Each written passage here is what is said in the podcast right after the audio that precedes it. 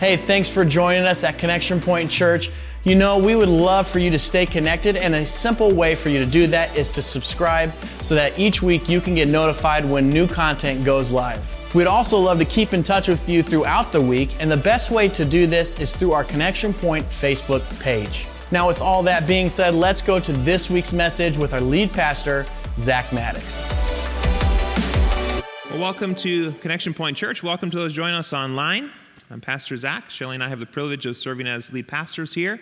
So glad you've joined us today.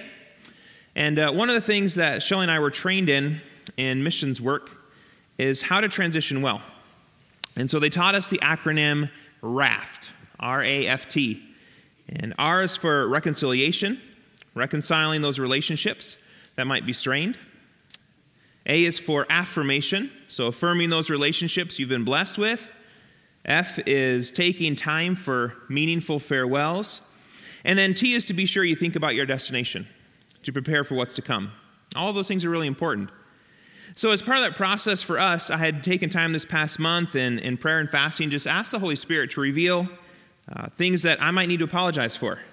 Uh, I don't know about you, but uh, I fall short, and I know it. So, I know my own faults and, and challenges. And, and so, then in prayer, Holy Spirit brought a couple of instances to mind. So, I had set a time, uh, set aside some time to meet with an individual, and and was able to get together with them and just apologize and say, hey, Holy Spirit brought these things to mind, and I just want to make sure I apologize to you for that. And, and thankfully, forgiveness was, was granted. But here's the thing reconciliation is not just for times of transition. In Christ, it's important that forgiveness be a lifestyle, something we regularly do because we all fall short. And if we don't live in forgiveness, we wind up in bitterness and miserable instead of full of love and peace and with hope for the future.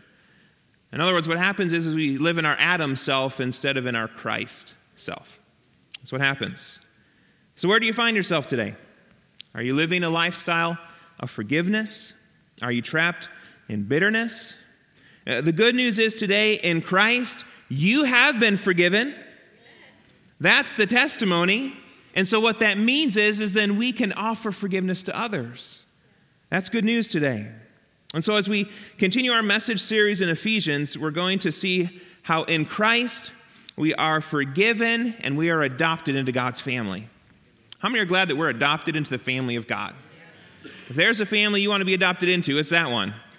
Thankful for that today. So, if you have your Bibles, hey, I do. I hope you do.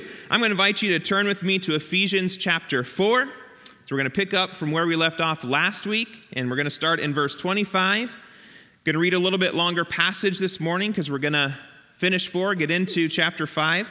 And uh, so, Ephesians chapter 4, verse 25 is where we find ourselves. I'm going to invite you to stand for the reading of God's word. Hey, if you don't have a Bible with you today, we've got one underneath a chair in front of you. Welcome to borrow that and read along with us because we want you in God's word for yourself. And if you don't have a Bible at home, consider it a gift from the church. Take it home with you uh, because we want you daily in God's word, not just on Sundays. And so we're going to be in Ephesians chapter 4, starting in verse 25. And here's what Paul, as inspired by the Holy Spirit, is writing the believers in Ephesians. He says, Therefore, having put away falsehood, let each one of you speak the truth with his neighbor, for we are members one of another. Be angry and do not sin. Do not let the sun go down on your anger, and give no opportunity to the devil. Let the thief no longer steal, but rather let him labor, doing honest work with his own hands, so that he might have something to share with anyone in need. Let no corrupting talk come out of your mouths, but only such as is good for building up, as fits the occasion, that it may give grace to those who hear. And do not grieve the Holy Spirit of God, by whom you were sealed for the day of redemption. Let all bitterness and wrath and anger and clamor and slander be put away from you along with all malice.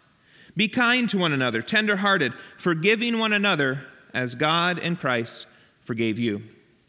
Therefore, be imitators of God as beloved children, and walk in love as Christ loved us and gave himself up for us, a fragrant offering and sacrifice to God. But sexual immorality and all impurity or covetousness must not even be named among you, as is proper among saints. Let there be no filthiness, nor foolish talk, nor crude joking, which are out of place, but instead let there be thanksgiving. For you may be sure of this that everyone who is sexually immoral or impure, or who is covet, covet, covetous, covetous, there it is. that is an idolater, has no inheritance in the kingdom of Christ and God. Let no one deceive you with empty words, for because of these things the wrath of God comes upon the sons of disobedience. Therefore, do not become partners with them. For at one time you were in darkness, but now you are light in the Lord. Walk as children of light, for the fruit of light is found in all that is good and right and true. And try to discern what is pleasing to the Lord. Take no part in the unfruitful works of darkness, but instead expose them. For it is shameful even to speak of the things that they do in secret. But when anything is exposed by the light, it becomes visible for anything that becomes visible is light. Therefore it says, Awake, O sleeper, and arise from the dead, and Christ will shine on you. Look carefully then how you walk, not as unwise, but as wise, making the best use of time, because the days are evil. Therefore do not be foolish, but understand what the will of the Lord is. Do not get drunk with wine, for that is debauchery, but be filled with the Spirit addressing one another in psalms and hymns and spiritual songs, singing and making melody to the Lord with your heart, giving thanks always and for everything to God the Father, in the name of our Lord Jesus Christ, submitting to one another out of reverence for Christ. These are the words of God. You may be seated this morning. So, we've been working through the New Testament book of Ephesians, defining what it means to be in Christ as followers of Jesus.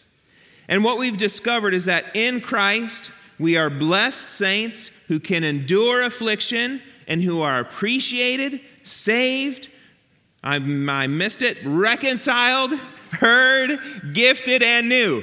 I've got to look at the list too, it's gotten long now. All wonderful things, right?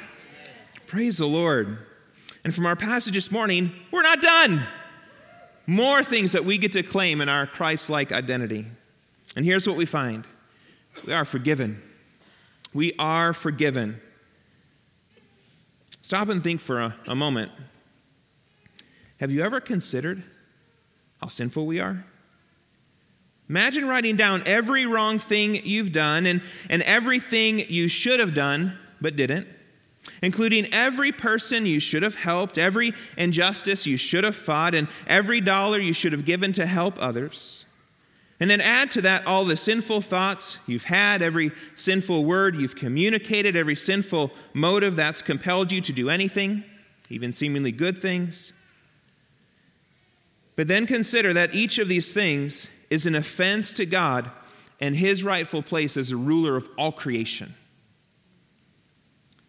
But then consider how in love Jesus substituted himself for our sins and took our punishment for sins on the cross. That's what he did. What an extraordinary thing. God, whom we've sinned against because of our rebellious nature, chose to forgive us by sending his son, Jesus, to bear the weight of our sins on the cross so that we might be in right relationship with him. What an amazing God we serve. Like he did it, he comes to us. So, the continuing question in all of these messages are Are you in Christ? Are you in Christ? This is so important that you answer that question because if so, God has forgiven you for all your sins, but you do have to be in Christ. Jesus shouted from the cross as his final words in triumphant victory It is finished! It is finished. Like the work is done. He's done it. But have you accepted it? So now let me ask Have you accepted the forgiveness of Christ? Do you appreciate it? We should. And so then, if we do, then, then we should extend forgiveness to others as Christ did for us. In all things, as Christ has done for us we must do for others. It's the same for all of these identity characteristics we've been talking about. Since we have been blessed, we should bless others.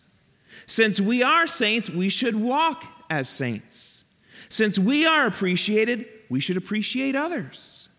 Since we are saved, we should work to save others. Since we've been reconciled to God, we should work to reconcile with others. You see how this works? As Christ has done for us, we must do for others.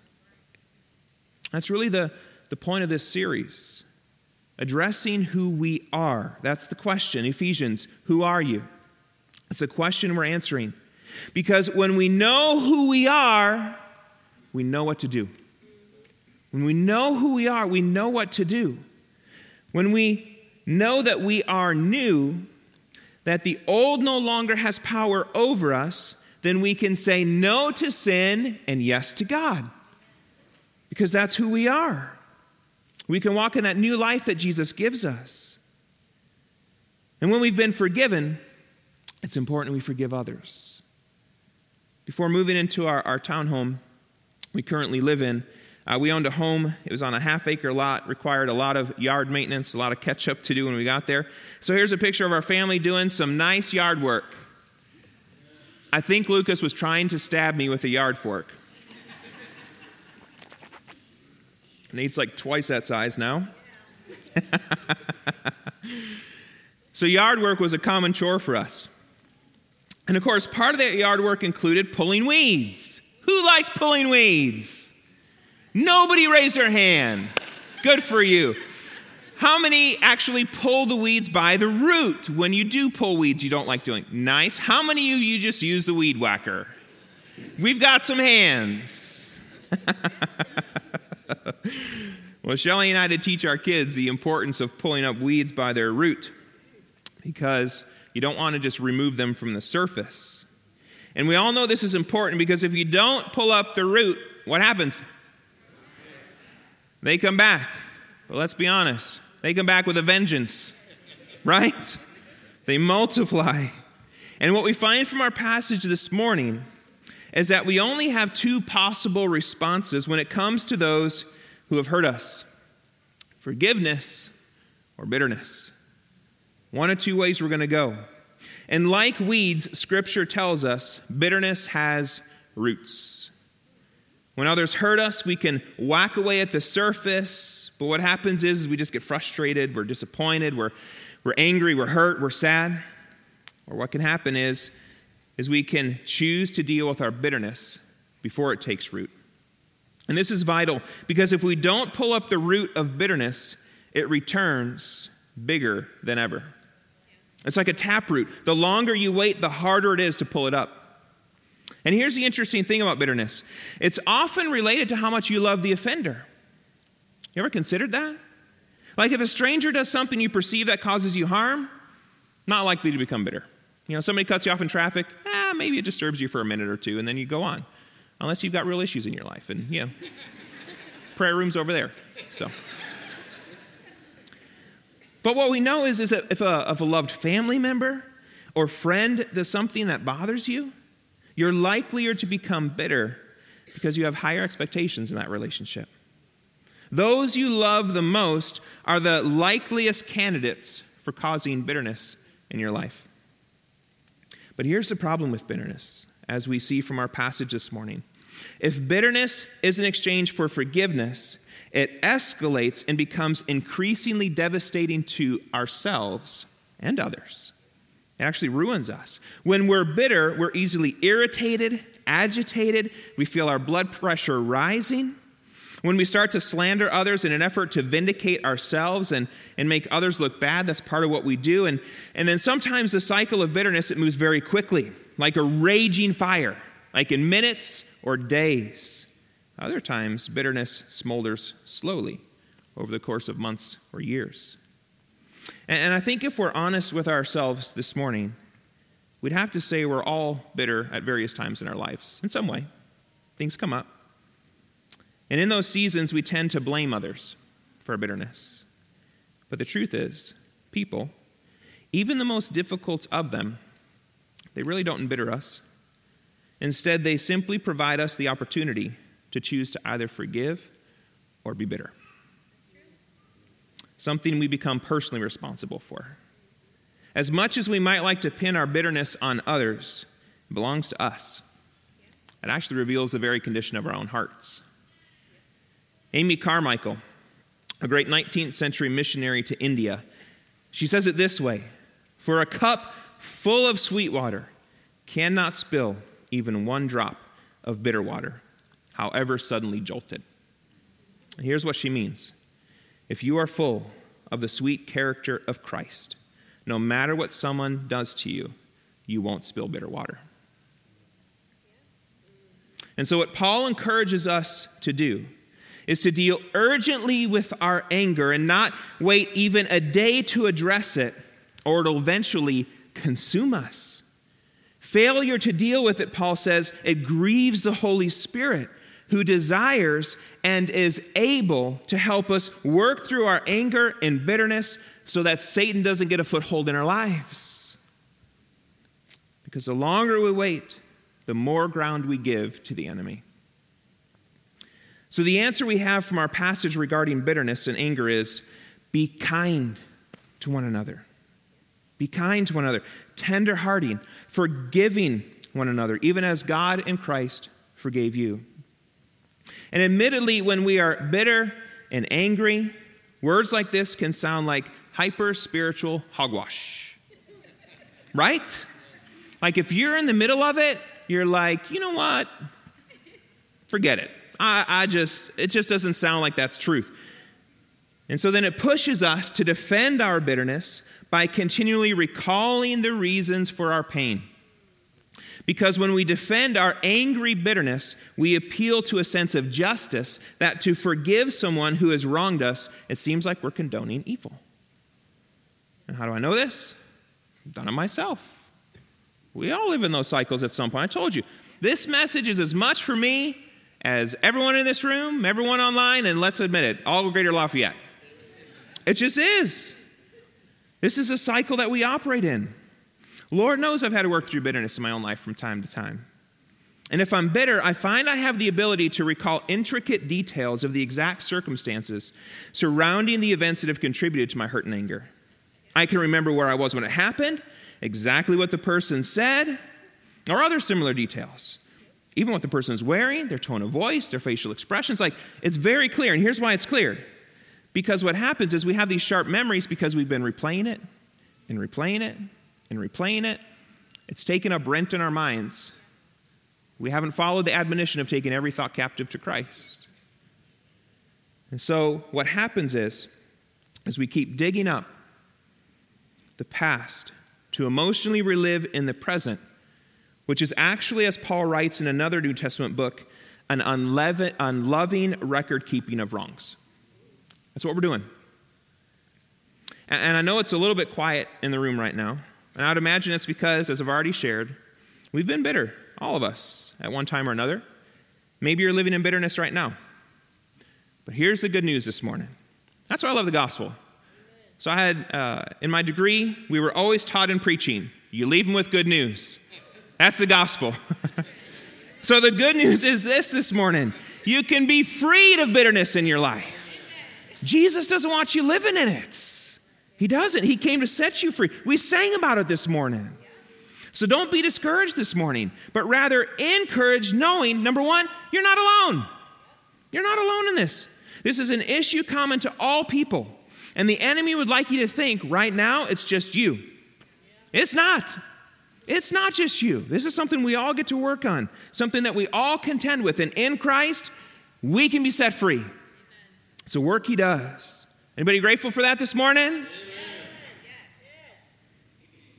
The fact is, biblical forgiveness, it's actually a revolutionary idea. It really is. Because when we forgive others, it actually has very little or anything to do with them. It doesn't. Instead, it has everything to do with God.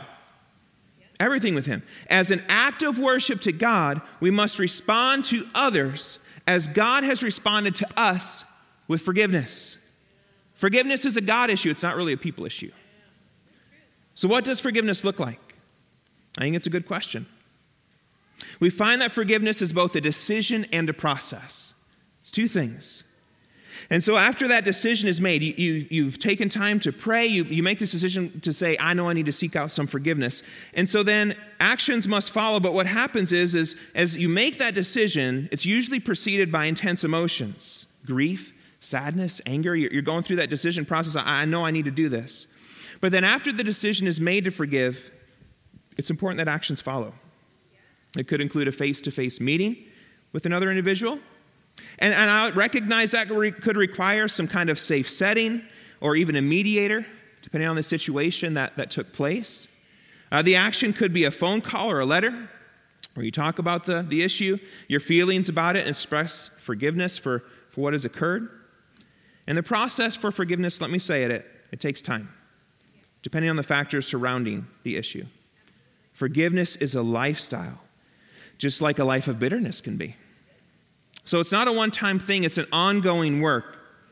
So I want us to take a look at what is forgiveness. Here's what forgiveness is forgiveness is removing the control your offender has over you. That's what forgiveness is. Because so long as your offenders remain unforgiven, they continue to loom large in your life, maintaining an emotional presence. Through forgiveness, you emotionally free yourself from them. Forgiveness, what else is it? Forgiveness is giving a gift to your offender and yourself. Forgiveness includes the physical benefits of reduced anxiety, stress, blood pressure, the mental benefits of no longer obsessing over a person or issue, freeing you up to move on with your life. It's a gift for you. Forgiveness is leaving ultimate justice in God's hands. Sometimes forgiveness is difficult because it violates our sense of fairness and justice. But Scripture promises that God will deal with everyone justly. So, in forgiving, we don't neglect justice, but instead trust God for perfect justice. That's what we're doing. Forgiveness. What else is it? Forgiveness is an ongoing process, as already mentioned. Peter asked Jesus, Lord, how often shall my brother sin against me and I forgive him? Up to seven times? Jesus responds, I do not say to you up to seven times, but up to 70 times seven. This was Jesus' way of saying that forgiveness is to be unlimited. What else is forgiveness? Forgiveness is wanting good for your offender. In forgiving others, we change from wanting them to suffer and pay to wanting them to be changed by God's grace, which does something in our heart. It just does. But as we talk about what forgiveness is, it's also important we talk about what forgiveness is not. Forgiveness is not denying that something occurred. When we forgive someone, we don't say nothing happened or that something was no big deal. Instead, we recognize when evil things happen, it was such a big deal, Jesus died for it. We know that. Forgiveness is, is not necessarily a response to a repentant apologies. That's what else it's not. We are for, to forgive whether there's an admission of guilt or not. Christianity is actually unique in this way. Forgiveness, what else is it not? Forgiveness is not forgetting. It's commonly believed that we should forgive and forget. I don't know about you, it's impossible. It's impossible. We can forgive without forgetting. What's important is that once we forgive, we no longer hold the issue against the other person and make it the continuing basis of our relationship with them. And lastly, forgiveness is not trust. Forgiveness is a process, and trust is built over time. Proverbs 18:21 says, "Death and life are in the power of the tongue." The true test of whether or not we're bitter is our tongues. What do we say about our offenders? Do we pray for them? Paul writes from our passage this morning Let no corrupting talk come out of your mouths, but only such as is good for building up as fits the occasion, that it may give grace to those who hear. And do not grieve the Holy Spirit of God, by whom you are sealed for the day of redemption. Even when the person we are bitter against isn't present, the Holy Spirit is and he grieves when we speak ill of others. And not only that, what we know is children are impacted by their parents' bitterness. So it's not just affecting you, it's affecting your family. Generations can be affected, circles of friends are poisoned, and entire churches can be consumed with the evil drama that proceeds from a tongue speaking on behalf of a bitter heart. So, as we've been talking this morning, who's come to mind for you today? Who's come to mind? Either because you've caused them harm or because they have harmed you and you've never forgiven them. It is vital, as our passage relates, to let us not let sun go down on our anger. Instead, make things right by forgiving others who have harmed you and by God's grace seeking forgiveness from those whom you have harmed. Because in Christ, we are forgiven. We are forgiven. And so let us walk with forgiveness with others. And the other thing we find from our passage this morning is that in Christ, we are adopted. In Christ, we're adopted. Adoption in the ancient Roman context was generally not about babies and childless couples finding a way to have children. Instead, the adoptees were usually adults, and adoption was first of all a legal arrangement to provide a, an heir who would receive an inheritance and enter into a new household with all of its privileges and responsibilities. So, a little bit different than what we have today. Simply put, political leaders in need of protecting empires occasionally chose an adult heir to adopt in an effort to extend the greatness of their legacy beyond their lifetime. Different motivation for adoption in the Roman world. And in the midst of this, here's what I love Christians started doing something countercultural by adopting children for reasons quite different from those in affluent circles. Christians, many of them poor, began adopting kids left to the streets and taking them in as family. But why? Because of what Paul shares in our passage this morning.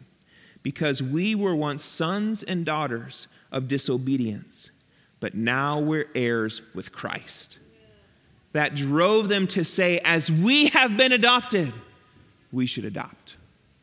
It's amazing how Jesus informs our decisions. Jesus, who was adopted by his earthly father Joseph, came and made a way for us to be adopted into the family of God. It's incredible. If there was ever a family, as I shared before, that you want to be adopted into, it's the family of God. It's got the best dad. It really does. Paul refers to God as Father eight times in the book of Ephesians. If you are in Christ, God the Father has freely chosen you to spiritually adopt, love, live with, and bless. God chooses you. And our adoption comes through Jesus, who declared, I will not leave you orphans, I will come to you. And so, in that way, Jesus is both the Son of God and our big brother. What a great big brother! He's an heir. So Jesus, as the big brother, he is the heir of all that is the Father's. In Christ alone, we are adopted and receive all the benefits and blessings that are his because he has graciously chosen to share them with us. He did it. This is why Paul says that we are joint heirs with Christ. That's a really important phrase. So, what does our adoption mean? Well, it means we're adopted into a family the family of God. We are adopted with an inheritance. And when the kingdom of God is fully established, this will include a resurrected, glorified body, entrance to the kingdom of God and, and the new heavens, new earth, which will really be a huge family reunion filled with worshipful feasting and celebrating at the table of our Father. What a glorious day that's going to be. We can sit around and share stories about all the things that God did through Connection Point Church. Won't that be fun? What a glorious day that will be. According to our passage, we both enjoy the blessings of adoption, but then we also take on the responsibilities of adoption. There's twofold. And the key to living like this is knowing the Father. This is so important this morning. Our Heavenly Father, who is perfect, loving, gracious, merciful, patient, holy, helpful, and generous. And the more we get to know Him through Scripture, through prayer, through song, through giving, all these ways we get to know God the Father, the more that we get to know Him in this way, the more we will come to love and enjoy Him. You will wind up loving what He loves and hating what He hates. As Christians, our goal is to not merely experience behavior modification by changing how we act and react, but to get to know, love, and trust God as our Father and allow His Spirit to transform our hearts and lives. Christianity is not about behavior modification, it's about knowing the Father who changes us. That's what it is. Because the same Spirit that empowered Jesus and raised him from the dead lives in us all. Thank you, Lord.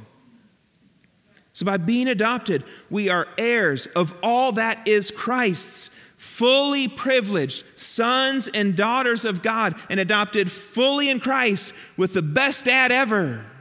That's who we are. So, the question this morning is how well do you know Him? Are you being changed by Him? To grow in relationship with God, I encourage you read God's Word. Read Scripture app's a great way to read through the Bible and learn about who God is. Spend time in prayer, serve alongside others, enjoy Christian fellowship with others. All of these are ways that we get to know who God is. And in doing so, you'll get to know Him more and more and become more like Him. And so, what's our takeaway today? In Christ, we are forgiven and we are adopted. We're forgiven, we are adopted. So today, as we close, when I ask who you are, we can declare in Christ, I'm made new as a blessed saint who can endure affliction and who's appreciated, saved, reconciled, heard, forgiven, and adopted. What a list! What promises we have in Christ that you're new, you're heard, you've been given gifts, You've been saved and reconciled. You're appreciated and blessed, forgiven and adopted, and you can endure affliction as a saint. All right, so let's stand together. Powerful declarations every week as we work through and see who we are in Christ. It's a long list this morning. Can you do it? Can we do it together? All right. Who are you?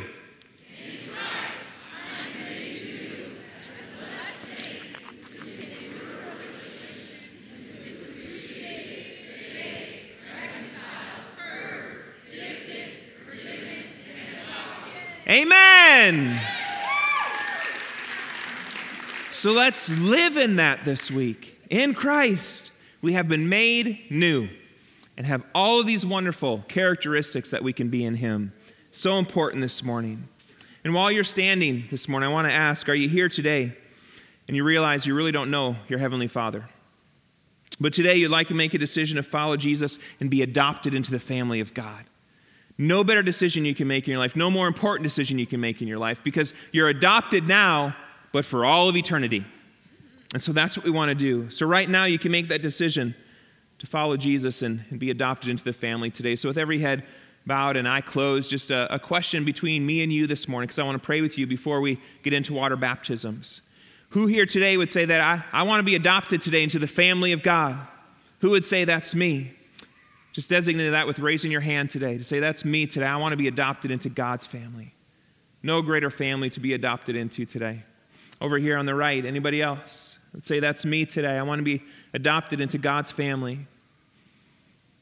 Lord Jesus, we just thank you and praise you that you invite us into your family and you made the way. We were the offenders, but that didn't matter to you. You sent your son anyway. You sent him to die on a cross for us to give us entrance into your eternal kingdom and into relationship with you forever. And so, God, I pray for the individual that raised their hand and maybe others of, of whom you're working in today. I pray, Lord Jesus, that you would minister to their hearts and lives and help them to see the privilege and the joy of living in your family. God, I pray that you would strengthen us all as we continue to look at who we are. I pray that we, we put on Jesus every day. We put on your character that, that we can walk in the identity that you've shaped us in and that you are shaping us in. So, Lord, I just pray that uh, as we were sharing today and talking about forgiveness and adoption, as, as people may have been brought to our minds, God, I just pray that you would strengthen and embolden and by your Spirit give people the strength they need to walk that out this week and in the weeks to come or months to come. God, we just trust you for the good work that you're doing and believe you for greater things in Jesus' name. We pray these things today. Amen. Amen.